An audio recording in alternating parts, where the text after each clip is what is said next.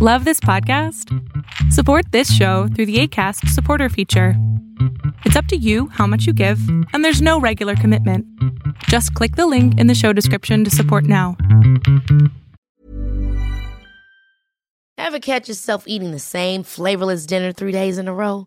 Dreaming of something better? Well, HelloFresh is your guilt free dream come true, baby. It's me, Keke Palmer. Let's wake up those taste buds with hot, juicy pecan crusted chicken or garlic butter shrimp scampi. Mm. Hello Fresh. Stop dreaming of all the delicious possibilities and dig in at HelloFresh.com. Let's get this dinner party started. Life is full of what ifs, some awesome, like what if AI could fold your laundry?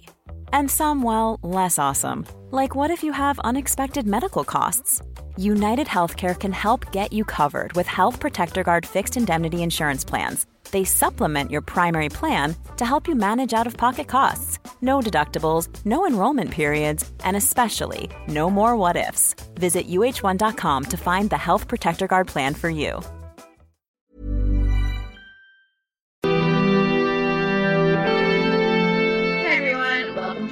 Episode of Concussion Chats. My name is Taya.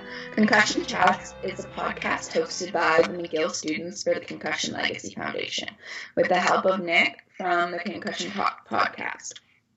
We are dedicated to providing hope and strength to those suffering from concussions through sharing experiences. Today I have a recording of Ella Sophia's talk to our support group. Ella Sophia, uh, a habit coach, is a content creator at retrainyourbrain.ca. In January 2008, at the age of 14, Ella suffered a hemorrhagic stroke due to an AVM rupture in her cerebellum. About nine years after her recovery, through a long process of self care and self reflection, she realized that mental rehabilitation is just as, if not more important than physical. Ella received a Master's of Arts in sociology um, from the University of Waterloo in 2018, and now she specializes in the mind's role in habit creation. Thank you for that lovely introduction, Taya, and thank you for having me here today.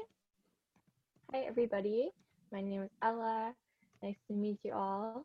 Um, so I guess I'm going to go into about 10 to 20 minutes of talk about a bit of my background. Today, I wanted to touch a little bit on how we view recovery um, and how our perspective of recovery can either hinder us or propel us forward. Um, and I didn't realize there was different perspectives on recovery until about that nine, 10 year mark after my stroke. Um, so hopefully by me sharing this story today, um, if you guys are, you know, a few years out, a couple months out from your concussions or your brain injuries, you can start the process a little bit earlier than I did. Um, start by giving a little bit of background about my brain injury. So as Taya mentioned, in um, January 2008, I had a hemorrhagic stroke. Um, I was 14, just starting nine, um, and that hemorrhagic stroke was in my cerebellum, so just in that little bottom piece of your brain. Um, and that was caused by an AVM rupture. So basically, um, what that is is AVM stands for arteriovenous malformation, and essentially, when all these little blood vessels come together, in your head, they're supposed to be connected via these tiny little blood vessels called capillaries. So they come together like this. And the purpose of the capillaries is to um, regulate the pressure of blood, essentially. And so in my head, the capillaries didn't form correctly, and nobody knew this. Um, so I just continued life as usual. And um, one day, because the capillaries, or the blood flowing through the capillaries um, wasn't regulated, they kept getting bigger and bigger and bigger until one day they burst. And that was in January 2008. And so then my brain started absorbing the blood and I had a stroke as a result. I think it was technically two, but like after you have one stroke, I just stopped counting. Um, and so my repercussions after my stroke were probably very similar um, or similar to some of the repercussions you guys might have had here after your concussions. Um, so for me, because my stroke was cerebellar, that your cerebellum controls your coordination. specifically coordination of uh, not just your physical movements, but also your thoughts and your emotions. Um, so when it came to the physical, all the left hand side of my body was um, damaged or I had trouble using the left hand side of my body. I wasn't um, I didn't have any paralysis or I was not hemiplegic, but I had a lot of trouble moving and using the left hand side of my body. So I was in a walker. I was diagnosed with dysarthria, so I had a speech pathologist. Um, as far as thoughts and emotion, a lot of short-term memory loss. Um, I think a lot of you may have even experienced that after your concussion. Like for me, it was like Dory from Finding Nemo, where you don't even know that you forgot something. Quite humorous, I'm sure. Um, and so um, because of these deficits, I basically felt like I lost my identity. So I lost past Ella. Um, my identity specifically was an athlete. I was an avid soccer player and an academic. Um, I loved, I didn't love school. Um, I loved being smart and I excelled in school. And I am, I always wanted to go to school afterwards to be a lawyer and a professional soccer player. Um, and so obviously when this happened in grade nine, it kind of um, things took a turn for the worse and I wasn't really able to uh, achieve those ultimate goals. And I felt like I was essentially just a body and I have no identity. I felt like I was completely a different person and it ended up leading to a lot of negative thoughts. Um, mainly, I felt that if I didn't have my Ella-ness, then I felt like there was no point in living. And so I'm just to take a little peek at my notes here. Right. So because I felt like I did lose that part of my identity, I figured, okay, I have to recover and get it back. Of course, doctor's orders were sending me to the physio and the speech pathologist, and they would always ask you, you know, how much do you think you are recovered? How far along do you think you are? Um, and I viewed recovery as a percentage. Uh, maybe a lot of you have talked about recovery as a percent percentage with your doctors as well. And so eventually I started to look at recovery um, with my um, of myself as you know I'm 99% recovered, but I'm never going to be 100% again. Um, and at the time, I thought that was a really good thing And it's like 99% like you're passing you know like that's better than i did in school um, and so at the time i thought that was good but i didn't realize that by telling myself i'm never going to be 100% again i was actually bringing myself down. And my view of recovery was actually counterintuitive because the more i focused on trying to become my past self again i actually made it more difficult for me to adapt to my present self. Um, and so I didn't realize by saying I'm 99% recovered and I'm never going to be 100% again, I didn't realize that I was actually throwing out an opportunity for me to become 100% of my my new self, my new Ella. Um, and as I mentioned, a lot of negative thoughts started building up as a result of this, um, to the point where I just felt living was pointless. Um, and that actually led to a SED scare at the end of 2017.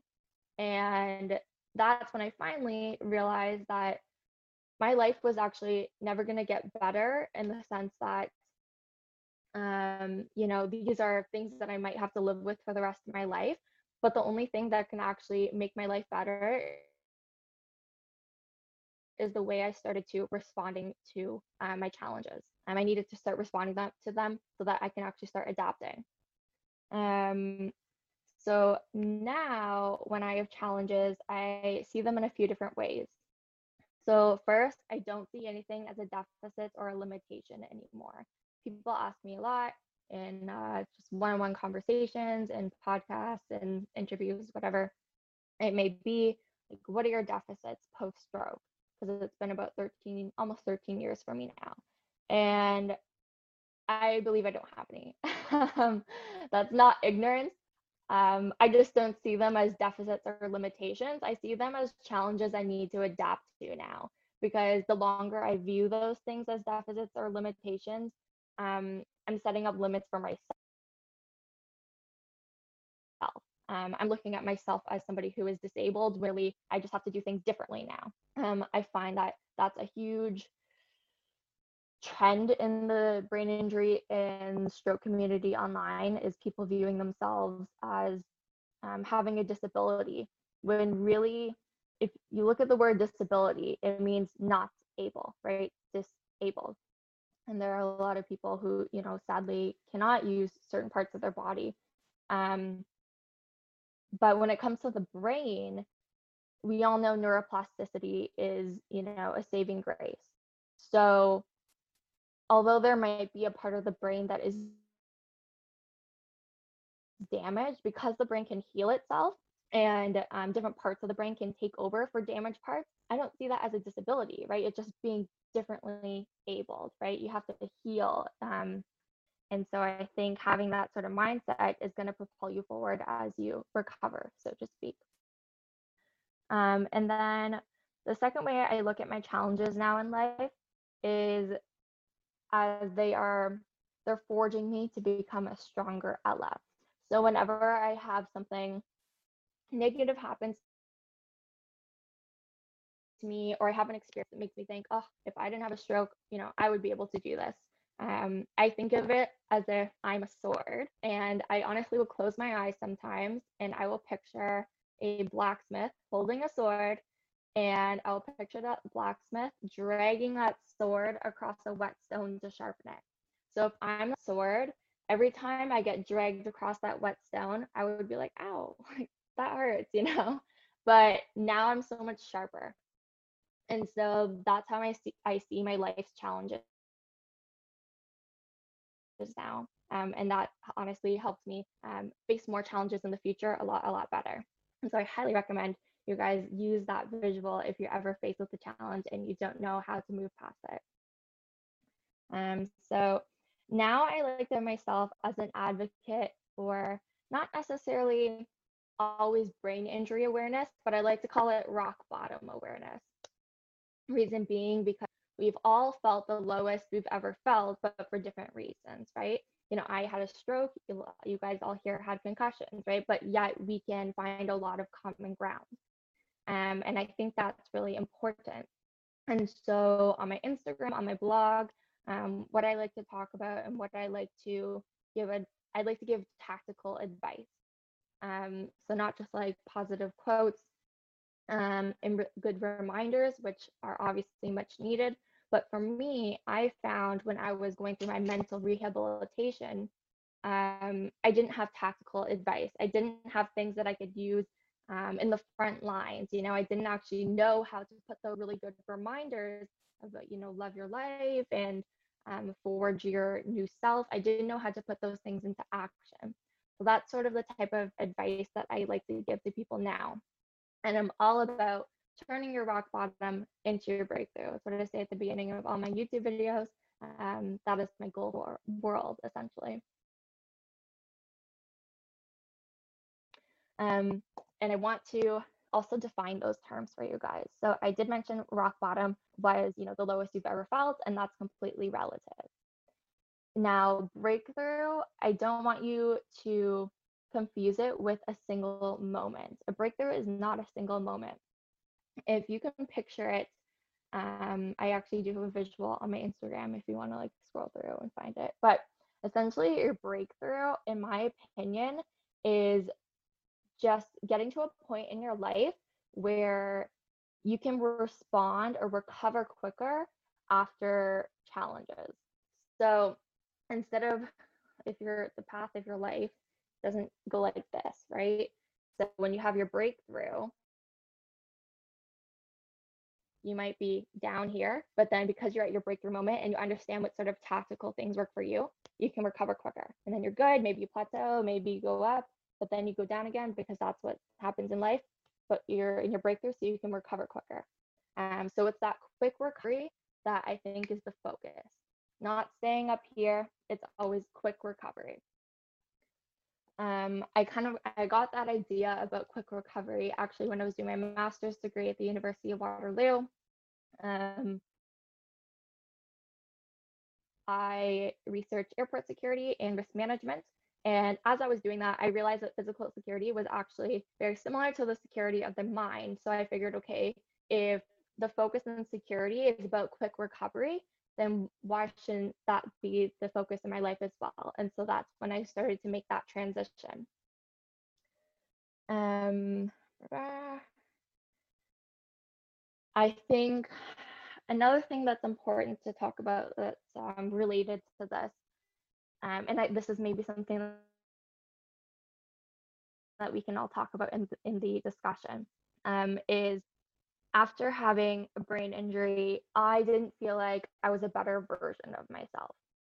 Um, and I have a lot of people say that to me as well, because there's some people you see online, they're like, I'm the 2.0 version of myself, you know, it's old, old Ella died and the better Ella is here and for me i i really never felt that way. Um and so it wasn't until i started viewing my recovery different that i could finally not i could start creating that new ella. And so it wasn't about being a better or worse version of myself it was just about being a different version of myself. And again that was what allowed uh, myself to, propel me forward again and just take on new challenges. Um, and face adversity. Um, so how long have I been talking for? Probably about 15 minutes. Yeah, yeah you, you, I've been going for 13. Five. 13. Okay. Yeah, well, pretty good. All right. Well, that's pretty much what I had in my notes. So I'd love to spend a lot of time in the like talking and discussion with all of you guys. I wrote down a few questions and that would maybe take us in certain directions. Um, one of us, one of the questions was really just an open-ended one to figure out what your takes on identity and recovery um, are in your life post concussion. Ella, could you repeat that? I'm going to type them in the chat. Yeah, for sure. And also, should I? Oh, got um, little message, I can answer that. Um, I'll repeat the question first. Um, so I just wanted to know what are your opinions on identity and recovery um, post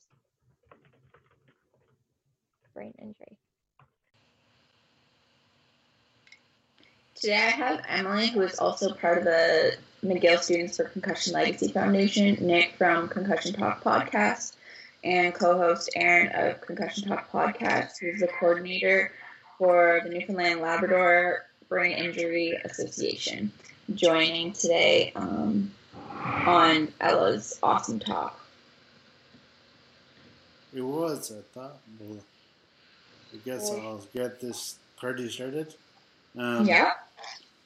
Yeah. No, I, I, thought I thought it was great. I thought like the uh, she said it was nine or ten years for she worked around 10 years before she realized that she became philosophical and realizing that she, I don't know, felt, didn't feel like she didn't try to be her own, be more, more philosophical, I guess, is my point, but she was mm-hmm. not trying to be her old self again, trying to be, trying to be who she is now. Yeah, and like, like the acceptance part. Yeah, that's kind of like, I guess, I guess, roughly my time frame, I guess. I think it's just, unfortunately, one of those things that sounds like we both had, I, don't know, uh, both with different brain injuries than concussions. So I'm not sure that for that the difference in time would work there. But again, that severity is not like linked to loss of loss of consciousness or anything like that. So, so you know, it's too, too many things. I mean, yeah. Time frame is not necessarily set in stone, but another thing we talked about with the group was also just the whole just the fact that um, as a reminder just that the people that come on and share for thursday mornings like they're just sharing their experience um, and uh, like everyone obviously has like their different opinions and views on how we um, talk about things and that was also a topic that we talked about um, just like in terms of for Ella, like really worked well for her to be really positive and see things um, positively and not as a disability. Um, and then other people kind of um, relate more to that, like kind of like endorse that label more. So we kind of also just talked about like everyone's got different opinions and different feelings for all those things, which was a really interesting discussion. Yeah. Donor? Oh, I was just thinking about like the disability word too, how she liked to think of it. Like it was kind of not able was the meaning towards it, and she didn't like that, so she wanted to take on the ability part.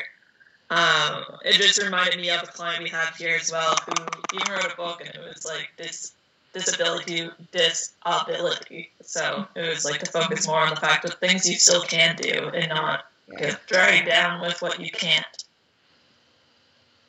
Yeah, and it's so tricky because like right now I'm dealing with I think Tay is as well. So we're dealing with the school um, office for students with disability, and I it took me so long to finally be like, all right, this is a limitation that I have, and doesn't mean I'm defined by it, like, but I need to like use their technology, right? And so it's kind of like I took so long to finally be like, okay, I have to tell these people that this is this disability and this is this limitation and I need help. And then, I don't know, I got a little defensive with it. Yeah. Um, but I get, I get what she's saying too. It's like, I, I just need to adapt around it. But unfortunately, I kind of have to go through this, you know, saying five million times to different people, it feels like that I have a disability and limitation. Um, Yeah, gotta like jump through a bunch of hoops to kind of like get the help you need once you kind of accept that like you do have disability, but then also um, not seeing yourself as disabled is also important. So it's kind of like you have to pick your audience in a sense. It feels like how you refer to Yeah. yourself. I think Yeah. it's, it's still saying the same thing. That someone who you're talking to is like, say, they have disability. Well, if you're talking to someone who's unaffected by any this, this, then they would say, "Well, I can't walk upstairs easily. I can't access this easily. I can't can't stare at a screen as long or whatever." Then that is a disability for for the for them. But it's it's who you're talking to. It's not for you. It's just who you're talking to. To Yeah. to say that you have a, a you know a disability or not or you think you're you think you're doing great and you think you have different challenges, but that's if you say like that. Oh no, I don't have a disability. I just have more challenges I have to face up to. Then that's Yeah. that's not going to help them to to help you. If you want to, if you're looking for some help from somebody, it's not going to help them to to know that you would you think you think you can meet challenges. I'm sure you can, but I mean, they're asking for if they can help, and if they can help by you know helping up the stairs or or improving your screen is that or something like that, like then then that's to them. It's not self talk. Self talk and talk to that side is different. Yeah, no, that's true. Kind of like the way you um, word it to other people. Like you get more help when you call it a disability. Yeah, You call it a limitation or a challenge. Like people, People don't take that seriously. But if you say the word disability, they legally have to. So all of a sudden they will. But apparently, you know, like it's it's really different. And yeah, you can t- you can talk to yourself a certain way, but when it comes to like legal things and school things, it's Yeah. I think the self-talk part was really important because, like, she would always say differently abled, and that was like a word that stuck out to me. And then when she described the visual technique she used too, I like really the sword. Yeah, I thought that was really cool, and I was like, that's such an interesting visual way to try to like make yourself feel more confident. So I yeah, when she said that, I was like, oh my god, I like that. Like that was, and it's so visual too, which like visuals are great. Um, I really liked that when she brought up the sword and how like every challenge is just like making you sharper and like, yeah, that was. yeah, yeah that one that visualization didn't really help me a lot, but I, I like I appreciate what you were saying for sure. Like, I like what you saying. Like this visualization helps it, then then go for it. But for me, it wasn't. I mean, it's just different attitudes towards it, and for me, it didn't, it didn't really relate to me as well. But Yeah, you know, and yeah, it's kind of like take what you get from things and like yeah, um, find things that help you, and if it didn't like have a significant thing for you, then meh. Yeah. I forgot what I was thinking again. That's okay. We're all concussed people. It's fine. I'm not using my headset for the first time today, so I'm not sure. Hopefully, this recording is all going to work out well because it could just be a mess. I can hear you fine. I think you're probably I good. bet we don't want do it again. Yeah. Um. My gosh. Do you want to talk now? Yeah, yeah, Yeah, I can't remember what I was thinking of. Uh, Another. Inspiration. Okay. Um. Uh.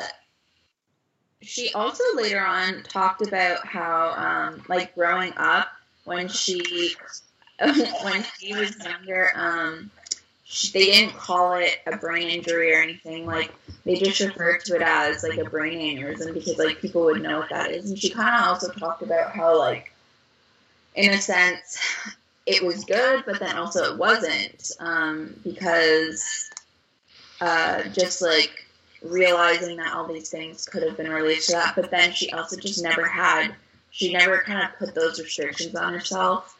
Um, and like went into things being like, oh, I can't do that because I have a brain injury. Um, so that was also really interesting for her to talk about, like how she kind of um, dealt with finding out that it wasn't just a brain aneurysm. Well, not just a brain aneurysm, but you know what I mean. Like it was, it was a brain injury, and it was um, different than what she had grown up knowing. And do you remember? Yeah. Well, I'll go on that first, but I do remember now. Um, I see you raise your I hand. think- I think that a lot of us can, not a lot of us, I can't. I shouldn't say that, but I can kind of relate to that as well just because it's like for like years I was like, yeah, I'm, I'm pretty much as good as I'm going to get from my concussion. And then like every now and then I find out something that, that was like, oh, that was totally brain injury related. and it's kind of like, oh. Um, it always feels kind of heavy, but it also like is nice that it wasn't like filling up my head all the time, you know?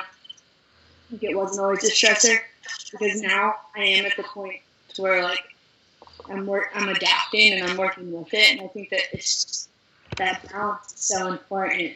Like that acknowledgement without obsessing. it's so Mhm. different but so so important. But it's like nice to know what's going on, right? So that way I can ask for help. it's kind of that good and bad with like the internet age where like you have access to all this information but you should not use it all like you don't need to look at every single article ever about your concussion but you do need to like work on yourself more so yeah, Yeah. It's like I could obsess about every single thing that I'm doing, that's whether it's helping me or making it worse. Yeah. But then I just like would never be present. Like, like Mhm. and I found that like I'll just like least like I was telling parents the other day, I was watching a TV show with my sister that I hadn't seen in a few years. And I remembered the names of two characters.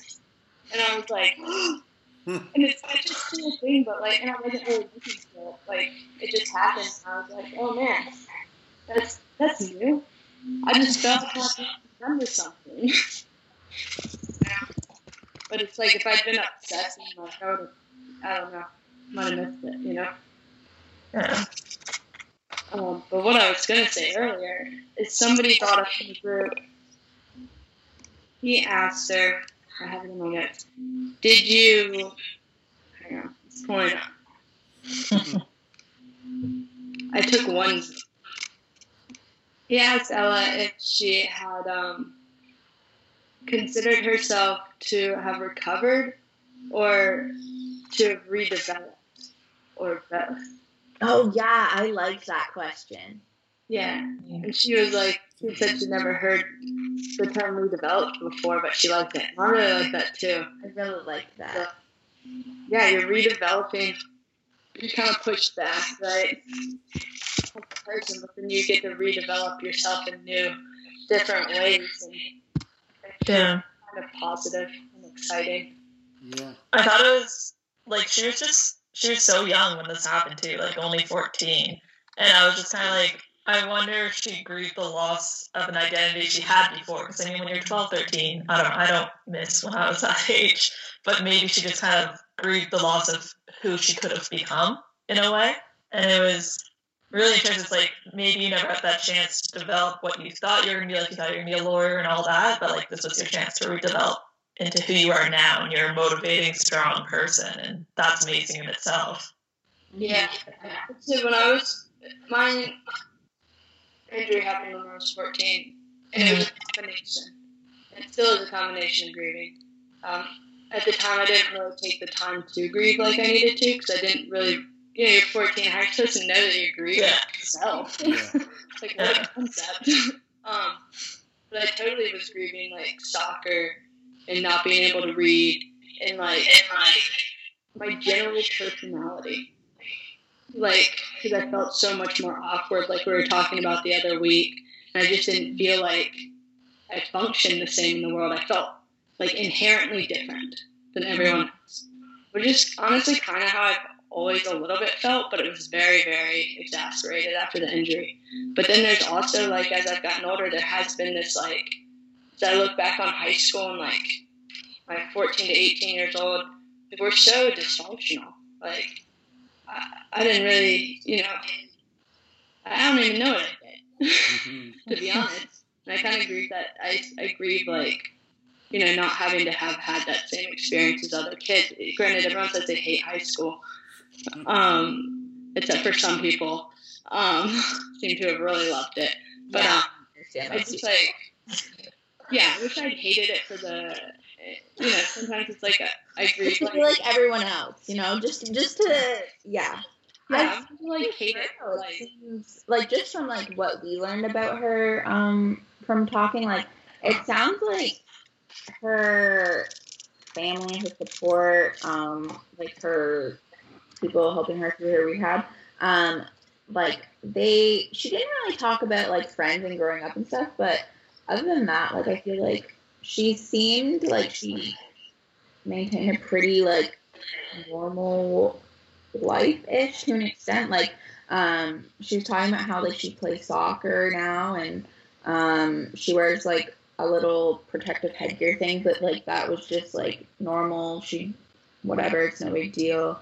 Um, I don't know. She just normalized a lot of things, which seemed really to be surrounded by all that. She also talked about like the recharge time getting shorter, and that's how she knew she was getting better. Those breakthrough moments. Yeah, that was a good one too. Yeah, and I really, I really relate to that, especially as like just like the mental health aspect, not even just like the physical health aspect, but the like spinning out because of you know something, but then like being able to recover from that faster. Yeah, like not even like being symptom free or something. It's more like, can I do such and such and recover in such and such amount of time? I that was really cool. How much faster can I bounce back? Yeah. I think it's yeah. How much time does it take when you go into your CPAP battery to recharge? You know, like that type of thing.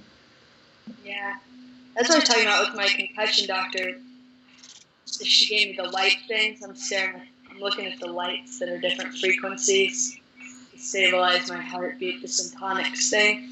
Um, I can't remember if I talked about that last week, but she said a big thing that she hears is people recharge faster after all their symptoms get tripped. And she's like, that's kind of the goal. Like, I'm not saying that you're not going to be exhausted faster than you know your non-brain injury person, but can we get you back on your feet faster? That's, that's a really nice way to think about it too, because then it just feels more attainable, which I think is what she was talking about, like shifting our perspectives. Yeah. The percentage thing is, if I set my goal to a realistic, attainable goal, which is just maybe I can recharge in a day versus two days at some point in time. And I I also like the whole um she wasn't like super focused on being symptom free, which I think is a big thing. Like everyone just wants to be symptom free. Um but her recharging faster thing um is definitely a better way of looking at it because you can't really fixate on it as much. You can't. Um, I mean, like I'm, you know, I take that back. You could fixate on it because you want, you really want to fixate on it, but it's just a better way of thinking. You're not obsessing over getting rid of the symptoms. It's more the recovery period that's important. That's kind of what I think, but that's like a lot of like perspective. I know for me Mhm. when I was with my recovery, it wasn't like symptoms like they'd say, "Does this hurt? Does this hurt? Or can you see this?" Or, or I knew I had certain issues, but I never considered them. Never thought the word symptoms. And uh, you know, when you start listing, "I want to be symptom free," you start counting all your symptoms. Okay, I don't have that anymore. I don't have this anymore. I don't have this anymore. Then, but then you have to obviously have to fix down them to to to go to, to know they're gone. And if you Yeah. don't, if you stop thinking of them like as symptoms, as more just parts of your life that are just, you know there, then then it will just be it'll be easier. So like, wait, this is not not much of an issue, but like my double vision is not as much of an issue as it was. But it doesn't mean television vision was double vision was this is a symptom, but it's not going to go away anytime I can. I thought I saw that forever, and I mean, the same my walking and my balance and stuff. So, but I mean, Yeah. just uh, again, just for perspective, I think.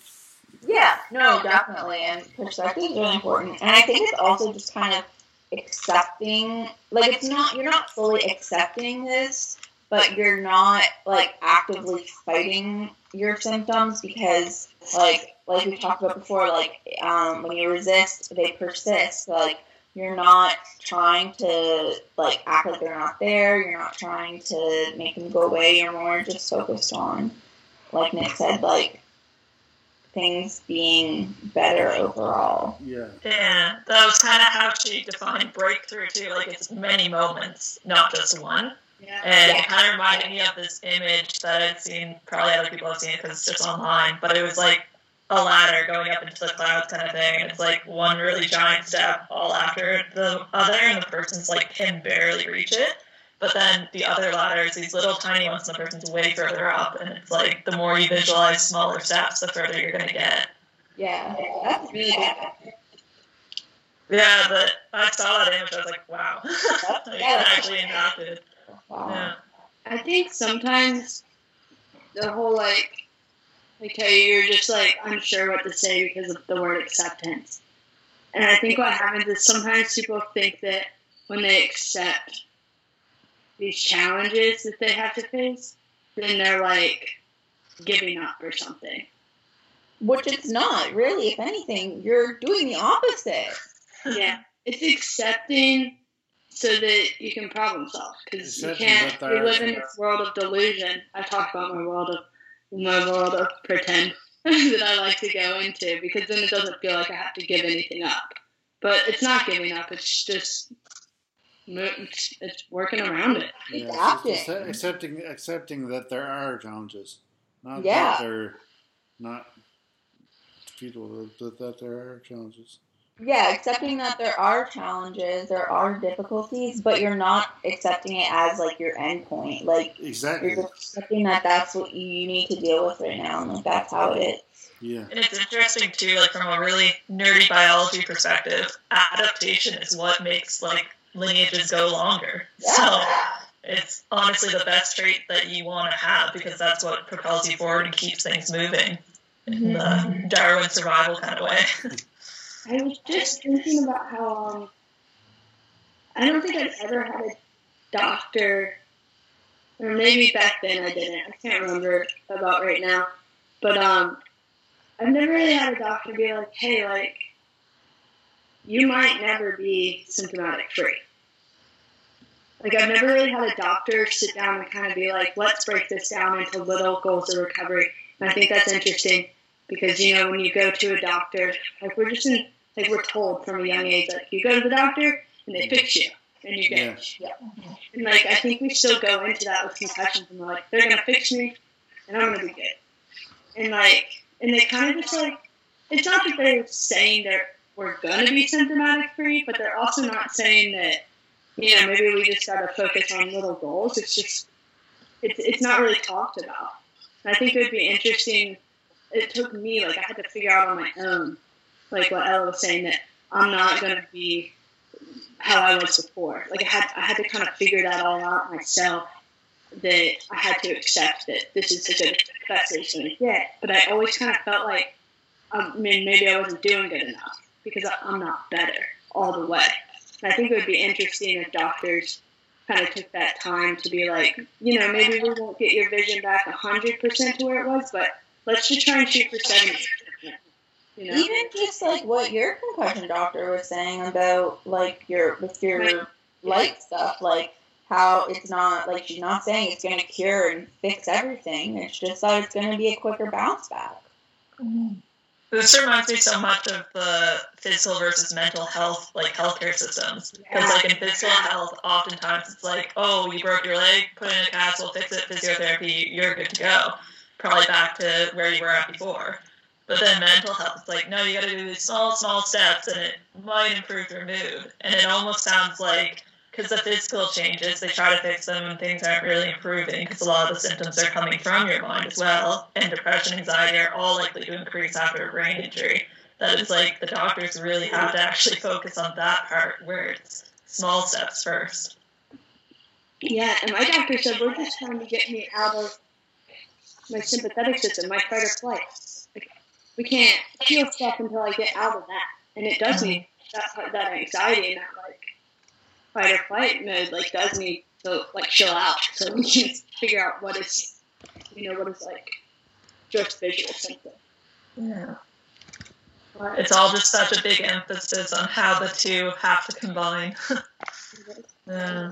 I think they do a similar thing with like chronic pain as well sometimes. Like you finally hear about pain management one day, and it's like, but it, they still don't, they still aren't always like, you're still going to be in pain to a little extent, you know? Yeah. No, that's really true. Interesting. All right. Well, um, thanks to, or did anyone have anything to add before we wrap up? All right. Enjoyed your talk. Um, so thanks again to Ella for her awesome talk. You guys can find her on Instagram. Um, I think her Instagram is Retain Your Brain. Um, if not, you can find her website, which is Retain Your Brain. Um, You ever, you And- ever repeat that? Retrain your brain? yeah. Okay. Uh, thanks to Nick for helping us do this podcast. Uh, we'll have a new podcast posted um, Monday mornings. Upcoming podcasts can be found on concussiontalk.com, Spotify, YouTube, and Apple Podcasts. You can find more information about our group on concussionmtl.com. Our peer-to-peer support group is free and open to everyone, and we hold three weekly meetings on Zoom which will also be linked in the description. Thanks for joining me today, guys. HeadCheck Health bridges gaps in concussion care through simple, powerful technology. Join organizations like the Canadian Football League, Trek Factory Racing, the Canadian Junior Hockey League, Eastern Washington University, and Volleyball Canada, who rely on HeadCheck to improve communication and optimize care. Visit headcheckhealth.com for more. The music at the beginning of this podcast is by Bensound. www.bensound.com.